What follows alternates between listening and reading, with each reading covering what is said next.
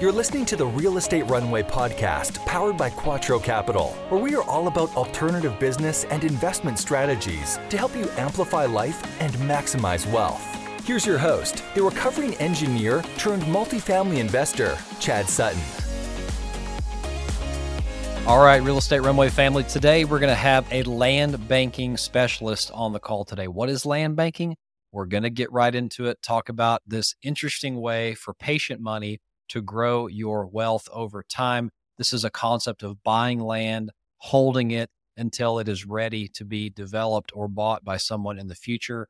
The key here is due diligence, path of progress, buy in the right place. And this guy is going to help you figure out how to do that. So, without further ado, let's get right into the show. But before we do, if you get any enjoyment out of the show whatsoever, please leave us a five star review, a thoughtful comment. Those are worth their weight in gold. They really help us grow the show and get the word out. And if you want to apply to be on the show, please reach out to us at thequattroway.com slash podcast. And if you want to follow us on social media via our parent company, Quattro Capital, please visit us at Team Quattro Capital, one word, no special characters on LinkedIn, Facebook, Instagram, or visit us at thequattroway.com. And we love hearing from you. A lot of our episodes are actually responses to listener questions. So if you want to email us a question, at podcast at thequattroway.com. No question is too novice or too advanced to be answered here on the show. Happy to do it. So without that, with that being said, excuse me, it's Friday. Let's get into the episode and talk about some land banking. Here we go. All right, all right, all right. Real Estate Runway family, welcome to another episode of the Real Estate Runway podcast. Today, I'm I'm very blessed to have Brad Warren on the show, land banking investment expert with Valeur Enterprises. Brad, welcome to the show. How are you doing today? I'm doing very well. Very well. Thanks for having me on, Chad. Excellent. Excellent. Well, before we get into talking about land banking as an investment and a way to build generational wealth in a safe manner, tell us a little bit about who you are. How did you come up in the business? You know, what made what makes Brad Brad today, and uh, you know, kind of what what got you to the point that you're at in life today. Well, how much time do we have? No, I'll, I'll keep it short. I was a business coach, seminar leader, and trainer for a little over 40 years, traveled around the world, love what I did. And five years ago, actually a week from t- a week from yesterday, so about six more days, will be my fifth anniversary of being a land banking specialist, land banking consultant. I've actually been investing in land for uh, 11 years, but actually selling land for five. And the way I got here was I do a quarterly net worth statement, Chad, for my wife and I. I've actually been doing it since March of 1989 when we first met. And one quarter, it was December 31st, 2011. I remember like yesterday. I noticed uh, when I looked at the numbers, I could not retire by myself. I could retire with my wife. She could retire by herself. She had an Oracle 401k company match, you know, poured money in, did great in the mutual funds, but I did not have enough money to retire myself. So I got my land banking friend, Marcella, Marcella Silva. She came to the house, did a presentation. My wife walked out, said, no, not for me. I said, Marcella, I want a property. Get me one. I bought one in 2012, one in 2013, one in 2014. Then my wife went to hear her speak again. And, and the whole way in the car, she goes, now I'm not going to buy. I'm not going to buy. And we get there. And what happens? She buys two properties right there at the hotel. That was number four and five. We now own 11.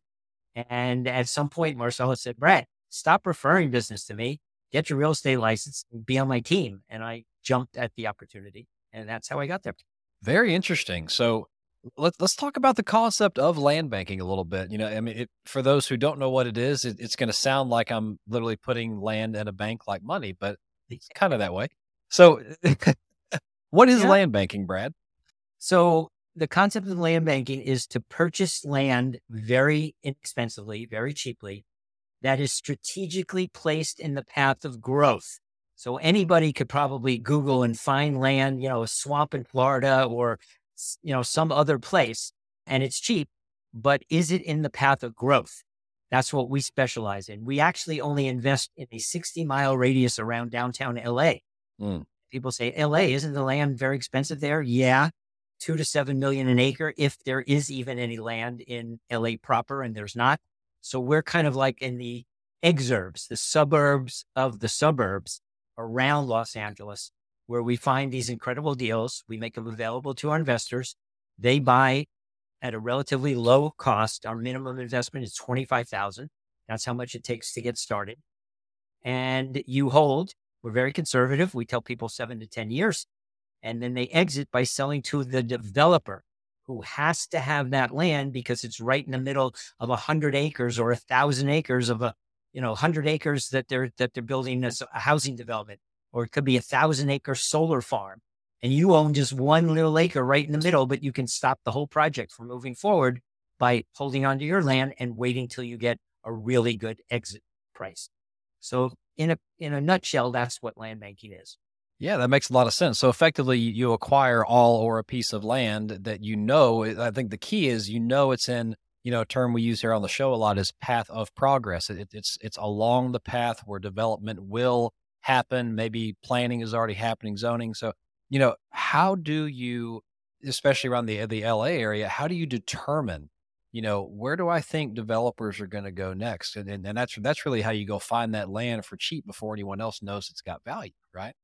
Yes, excellent question. And we have something we call it the 10 growth factors or the 10 key indicators of growth. It's like a tsunami of economic trends all happening at the same time within that 60 mile radius. How do we know? Our CEO is a PhD economist. He's the son of the founder. This is all they've done for 43 years is they look at macro trends and micro trends. So macro would be the larger economic things like the move to electric cars. That's like a macro trend that's happening all over the world. Right. All the car manufacturers have said by 2025, by 2030, maybe even 2035, somewhere in that area, they're not going to be selling gas powered cars anymore. So that's like a macro trend. Well, when you see that happening, you figure, where are we going to get all that electricity? Where are we going to get it cheaply and so that it doesn't pollute the environment? Hello, solar. So we we find places where we know solar is going. Then on the micro level, we go to city council meetings. We follow reports, general plans, uh, zoning changes, and uh, infrastructure. When you see a city government putting $180 million of its money into widening the off ramps off of the highway. You kind of got to ask yourself, why are they doing that? They know something about those off ramps and that immediate area, like the four corners, you know, where the four gas stations usually go. That's prime real estate. And if they're widening the off ramps and making it easier for people to get on and off, something must be coming. Housing, shopping center, who knows? So that that's kind of on the micro level. We look for those trends and then we start buying up land all around that area that meets our criteria. We have a 16 point comprehensive analysis. And if it doesn't get all 16 yes check marks, we don't touch it. But if it does, we, we buy one out of every 30 that we look at. So we get that one, we make that available to the investor who holds it, and then they wait for that development to show up and reap very large returns, usually three to seven X return. That's that's incredible. And so you have just mentioned a very strong equity multiple, by the way.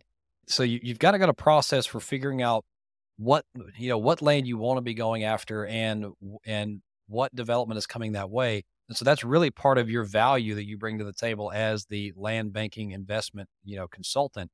So tell me a little bit about you know, you mentioned the term investors a couple of times, right? Are you structuring these things as syndications? Are, are, you actually acquiring the land and then aggregating the capital and servicing whatever costs you know come with that until it's time to sell? Let's talk structure a little bit. How does that work? It's very simple. You buy it yourself, or okay. you are allowed to to go in with up to four non-family members and up to eight family members. Okay. So if they want to pool their money, obviously they could buy a bigger parcel but on the downside, they've all got to agree when it comes time to sell. And if you've got eight family members and you're trying to reach a decision where you all agree, that could be a problem. Think sitting around the Thanksgiving table and all the arguments and all that. All right. So there's pros and cons. Most of my clients, I would say the vast majority are individual investors. Minimum investment is 25,000 up to 2 million. So I've had mm-hmm. people sort of in that range. The largest one I've ever sold was 750,000 but most of mine are generally between 50 and 100. And it's usually maybe a married couple or just one investor. and they buy it. They get a fee simple deed that proves beyond a shadow of a doubt it's their land. They own it. They can wave that deed around in people's faces saying, I'm the owner. You know, don't mess with my land. And then you have control over it and you can do what you want. My first purchase, actually, I didn't even have the minimum 25,000 when I made my first purchase. It was a $115,000 mixed use, one and a quarter acre parcel. And I only had enough to buy 17%. So Marcella, who I mentioned earlier, my, who was my land banker, now she's my business partner. She found three other people, one of whom I knew, the other two I'd never met. And between the three of us, I think it was 17, 17, 22, and 44%. So it wasn't even equal. We're, we're kind of you know, all in there at different uh, price ranges. And so I'll I'll get 17% of the profit. I won't get the full profit, but it's going to be fairly substantial because it's a mixed use property. And oh, by the way, the city council did us a favor. They rezoned the property. We didn't ask them, Chad. We did not ask them to do this. They rezoned the property from MU4, meaning mixed use four stories high, to mm. MU5. It's like they gave us an acre and a quarter of free land only they gave it to us vertically, not horizontally. So yeah. that property is now worth at least one multiple times. It's worth 115,000 more than it was before they passed the resolution. So we love business friendly city government, by the way, is one of those 10 economic factors that I said, one of those key indicators. You got to be near, in a city where the government of that city is amenable to and actually courts businesses and development. They're not, you know, NIMBYs, not in my backyard. I mean, there's there's places where near where I live, where for they even went against the state of California with a lawsuit trying to stop affordable housing being built. You don't want to do land banking in places like that. Yeah, makes a lot of sense. Really, any real estate, right? You can't fight City Hall, and so if right. uh, if you're you against if you're against city, yeah, it's expensive, right? It takes a long it's time. Expensive. And it, it, it, makes your hair turn very gray. I've lost hair over that in some areas of, yes. of the country. So. Anyway, well, so tell me a little bit about, you know, we make this investment jointly or individually and, you know, we we it's not a cash flowing asset, it's an equity play. So so what kind of a hold period are we looking at? What kind of costs do I need to think about, you know, over that hold period? Like what does that look like as an owner? So, in addition to the let's say you buy in at the minimum $25,000, there's an escrow fee and it's graduated. It, it goes up as the price of the land goes up. At that level, with us, it's, I believe it's $800. So that's your initial cost. We pay for the title insurance. We pay for the natural hazard disclosure report. So that's a few hundred dollars of, of built in equity, so to speak, right there. So you're paying the 25,800 to buy the land. Then you have your property taxes. And as I might have mentioned, maybe I didn't, we tell people very conservatively, seven to 10 years is an average hold period. Could be less, could be more, but you want to be in it for the long haul. So it's what we call patient money. Most of my clients actually use self directed IRAs that are going to sit for 20 or 30, maybe they're in their 40s and that money is going to sit for 20 years, 25 before they're even allowed to take some out. So they'll use their self directed IRA and just let it sit there. And not all of it. I, I'm not suggesting to anybody that they put all their money in the land keep some in the stock market. In fact, now's a better time to buy now because it's pretty low. I, I, I lost a bunch there, but you know, that's another whole story. Maybe you'll have me on another podcast and I'll talk about that. But you, you buy and you wait. It's, it's a lazy man, lazy woman's investing. You buy it, you, you basically pay your property tax over the course of that seven, eight, nine years, whatever it is. And oh, by the way, did I forget to say that uh, Proposition 13, passed in California in 1976. Excuse me, it was passed in 78. It was retroactive to 76. It caps the, um, the highest amount of tax that they can put on a property when it changes hands in the state of California is 1.3% of the sale value. But because it's empty land with no buildings on it, the county tax assessors never do the full 1.3%. So on a $100,000 property, you would think that would be what, $1,300. Well, no, they come in at like 400 or 500. So your carrying costs are a few hundred a year, even 500 a year, let's say over 10 years. That's $5,000. So you paid 105,000, your escrow fee and another five. That doesn't really matter when you're looking at triple and quadruple and quintuple returns. you don't really care so much about that little extra five. And that's it. When you sell, there are whatever the selling costs. And uh, obviously, you want the buyer to pay as many of those as possible. Uh, we also offer free negotiation coaching to all of our clients when they're ready to exit. And we help them get the maximum amount that they possibly can from that transaction. So we, we provide some help to people even after they bought from us. We don't just buy and say, so long, kiss them off and never see you again. We're in business together for a decade, conceivably, which is why I always say when people say, well, what, what's your ideal investor look like? They got to be nice. They got to be patient and they have to have 25,000 liquid in order to invest. Then I'll talk to them. Otherwise, you're not nice. I don't need the money. Thank you very much. I'm semi-retired. Take a hike. You know, it's not worth it, Chad. It's just not worth it to deal with, you know, nutcases. I hear you. So, folks listening, be a nice person. That's the first. the first step to business is don't be a pain in the butt. You know? Right. Right. so fantastic. Well, let's talk a little bit about how. So we talked about having the cash to acquire it. You know, do we typically put loans on these properties? Do we buy them in cash? Is there any limitation to how I can buy the property? I mean, let's go into that a little bit. There's probably eight to 10 different ways you can do it. I've even, I haven't had anybody do this, but you could take cash out of a, like, you could get an, adva- uh, an advance from your life insurance policy and then pay yourself back later. Yeah. Uh, you have to pay it back, I believe, with interest, but you're paying the interest to yourself anyway. So you wait until it sells and then you put the money back in there. I don't like doing it that. As somebody once asked me, can I do a HELOC? Can I take out a home equity line of credit on my house? I said, you could, but I won't sell you the land. Well, why not? Because you're going to be paying interest that's gone and it's going to be a lot of interest and you're going to be paying it maybe for 10 years and it's going to really jack up the price. Your, you know, your initial investment is now going to be maybe uh, one and a half to two times what you paid. So now getting you to the three seven X is going to be a lot harder. So yeah. most of my clients use self-directed IRAs. That's like the number one way. Uh, maybe a dormant 401k is another way. Cash and 1031 exchanges.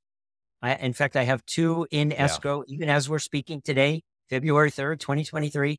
I have two in escrow right now, 50,000 and a 70,000, and they both are a 1031 exchange. Well, you know, the thing about land, they're not making any more of it. So it, this is, I, I love having you on the show here because this is, it's a supplemental strategy in your alternative investing, you know, journey. I mean, we, we all love cash flow. Cash flow is a great thing. But, you know, when we start looking at assets that are built out, Eh, we're pretty happy with a two to three X equity multiple, you know, when you actually get to the end of it, but you're getting cash flow and, and some tax benefits. It's a different game. Looking at, I mean, if you can start stashing away money you don't have to eat off of, right? This is kind of where you start getting into things. For example, land is always going to be in demand, especially if you have someone like Brad helping you place the right parcel in the right path of progress. That's a lot of P's there parcel, parcel, path of progress, all that kind of stuff. But so remember the P's, the P's of land banking. And it'll make you prosperous. There's another and one. it'll make you prosperous. Look at that. But if you do that, this is where, like you said, you know, three to seven, and even I've seen much higher than that uh, multiples, depending if you get lucky and you really like maybe a, a, development really turns out to be spectacular in an area and they really want that piece of land and you're the last person to hold out, you know. So, actually, speaking of that, Brad, how do you know when it's time to sell? How do you, you know, how do you like, uh, you're going to start getting offers probably all the time. Some might be wholesalers, some might be, you know, other guys trying to just acquire land. But how do you know when it's the right time to start thinking about selling that piece of land? Well, the first thing I tell my people is when you get an offer, and they don't really come in right away. Well, though I do know one, one client actually got Valor had not closed escrow yet. So technically, Valor company I work for still owned the property. And Valor got an offer letter that was way higher than what they were selling to the investor, and they turned it away because of the level of integrity that we have. They just said to the, they said, once we've closed and our investor owns it, you can then talk to our investor. And then, of course, we help the investor. As an example, we have several people that are fairly close to each other in the uh, what we call the green real estate area where we invest. So this is farmland, you know, non-residential agricultural land that's going to go for a solar farm of some kind. And, and it's usually an energy company. Well, let's say you, Chad, own an acre and you get this email. It's usually an email or a letter from the energy company saying, Hi, Chad, I see you bought uh, one and a quarter acres. It's located at such and so, and it was $25,000 and we'll offer you 30,000. And you've had it for, let's say, two years. And you're like, wow, I just made five grand. This is great. You do not contact them. You send that email to me. I call the COO of the company. We start to strategize. He will tell me if other of our investors in the same area, like we might know the boundaries of that project. And if we've got other investors in there, they'll have already gotten offers. And some of them may have gotten offers for 60 or 80 or 90 or 120. And they're trying to steal your land for 30. So we'll give you this legal insider information. We'll give you a series of questions to ask. What is the land going for? Oh, you're building a solar farm. Does it have a name? What's the name of the project? When are you breaking ground? When, it, when will it go online? How many megawatts? We want to know how much money they're going to make off of this land to get an idea of what it's worth to them. Uh, and so we give you all these questions. You then go back to the energy company. You start asking these questions. They're scratching their head, going, "Oh, this Chad guy, he ain't selling for thirty. We we screwed up. We lowballed him, and he ain't go for it." Then they go to sixty. Well, now you're at two x. A little over 2x. Nope, you're not in the range yet.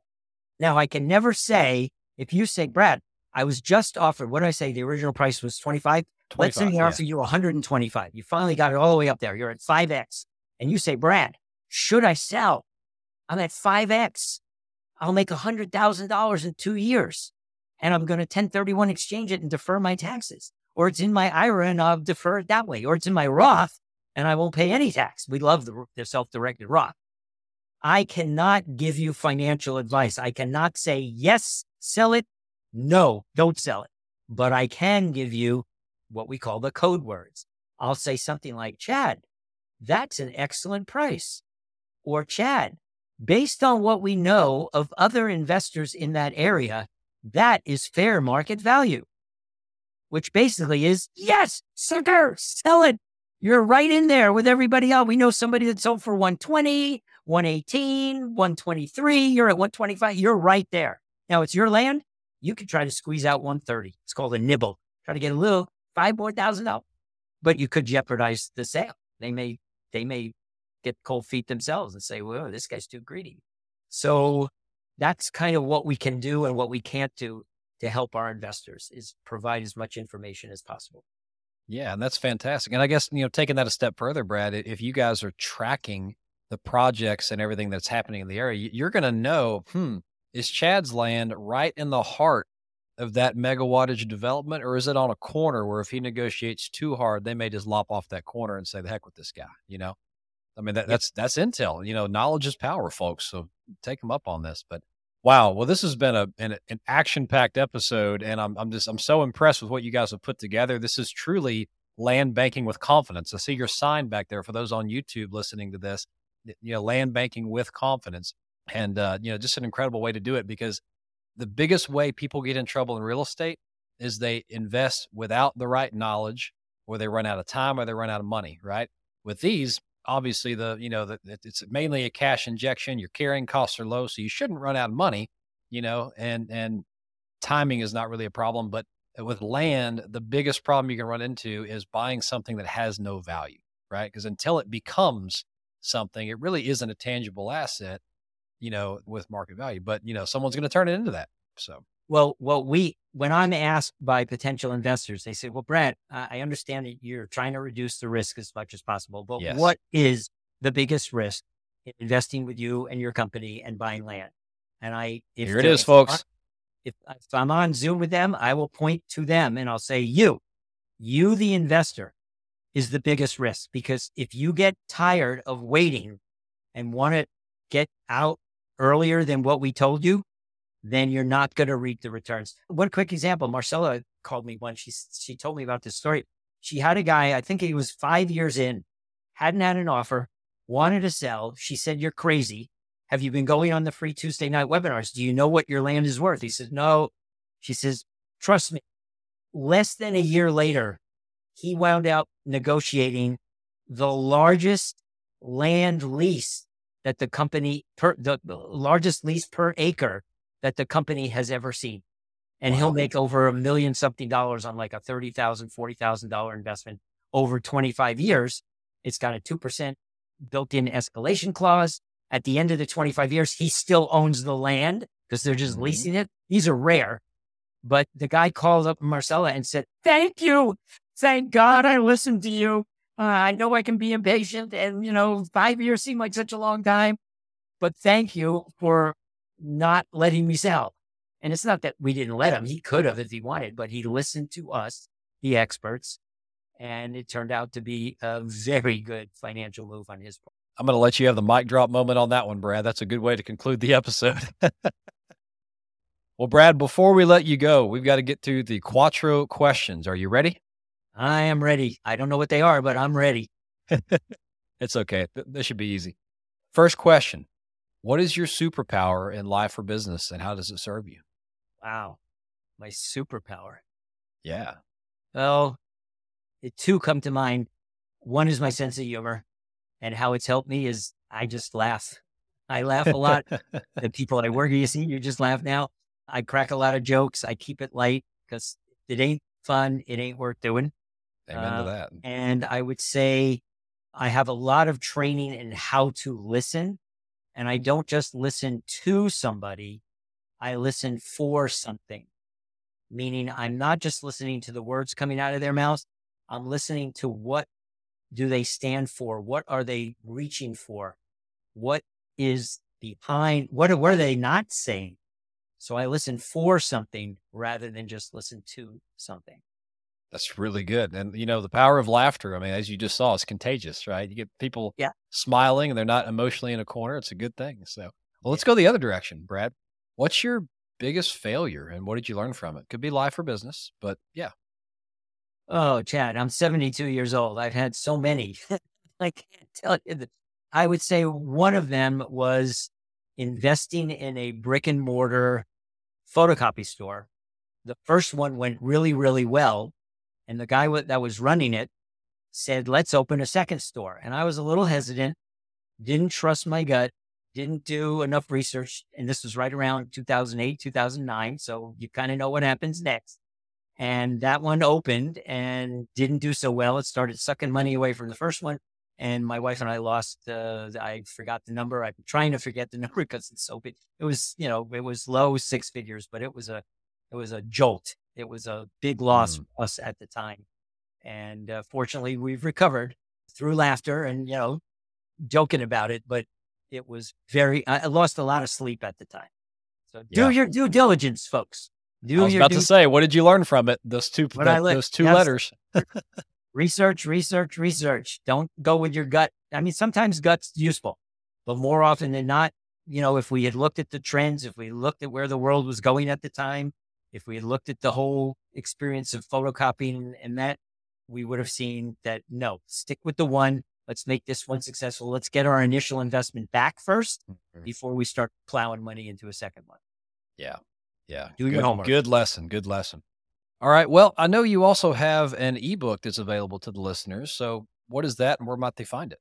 Yeah, I wrote this when I was actually a real estate business coach. I worked for Keller Williams for several years and uh, was on my own for several years. And I wrote a book called Just Sold The Real Estate Professional's Guide to Selling More in Less Time.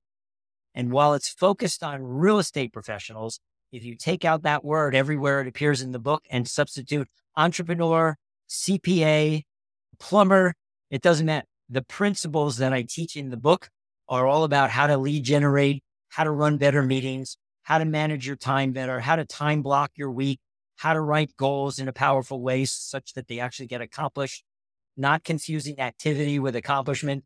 And I can send the ebook to anybody that just sends me an email, brad at bradwarren.com. It's just my name, brad at bradwarren.com, and just put Chad in the subject line, free ebook, something like that. So I know where they're coming from. I always like to thank the person that refers me because all of my business is by referral.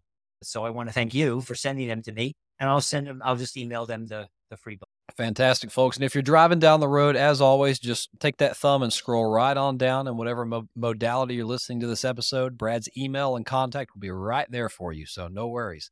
Last question, Brad. Here at Quattro, one of our four pillars is philanthropy people, property, profits, and philanthropy, helping people. So it comes all the way back full circle, you know? Tell us about your uh, your philanthropic heart, and you'd be surprised. A lot of times we get reports of people who actually listen to this show and go and, and donate to a philanthropy, uh, you know, in your name that that speaks to them. So, what are you into? Well, two of my pet projects right now are Meals on Wheels, which most people know is uh, I take food and go to seniors who are either by choice or not, basically shut in. They really can't get out. And this could be the only meal that they get the whole day. I might be the only live human being they see all day. So I volunteer with Meals on Wheels. And I also uh, actually created a position with the local Red Cross uh, here in the San Francisco Bay Area. And I'm, what am I called? A community outreach specialist. And I give talks, free talks, either Zoom or in person, about the need for more blood donors, especially because of COVID. COVID basically shut it down. They couldn't go, you couldn't go in live and donate blood. Well, guess Yeah. what? The need for blood doesn't stop just because of COVID. And so I talk to Kiwanis Club, Rotary, a Moms Club, you know, a soccer club. It doesn't matter. I can do it on Zoom. It's 10 to 20 minutes, depending on how much time they'll give me.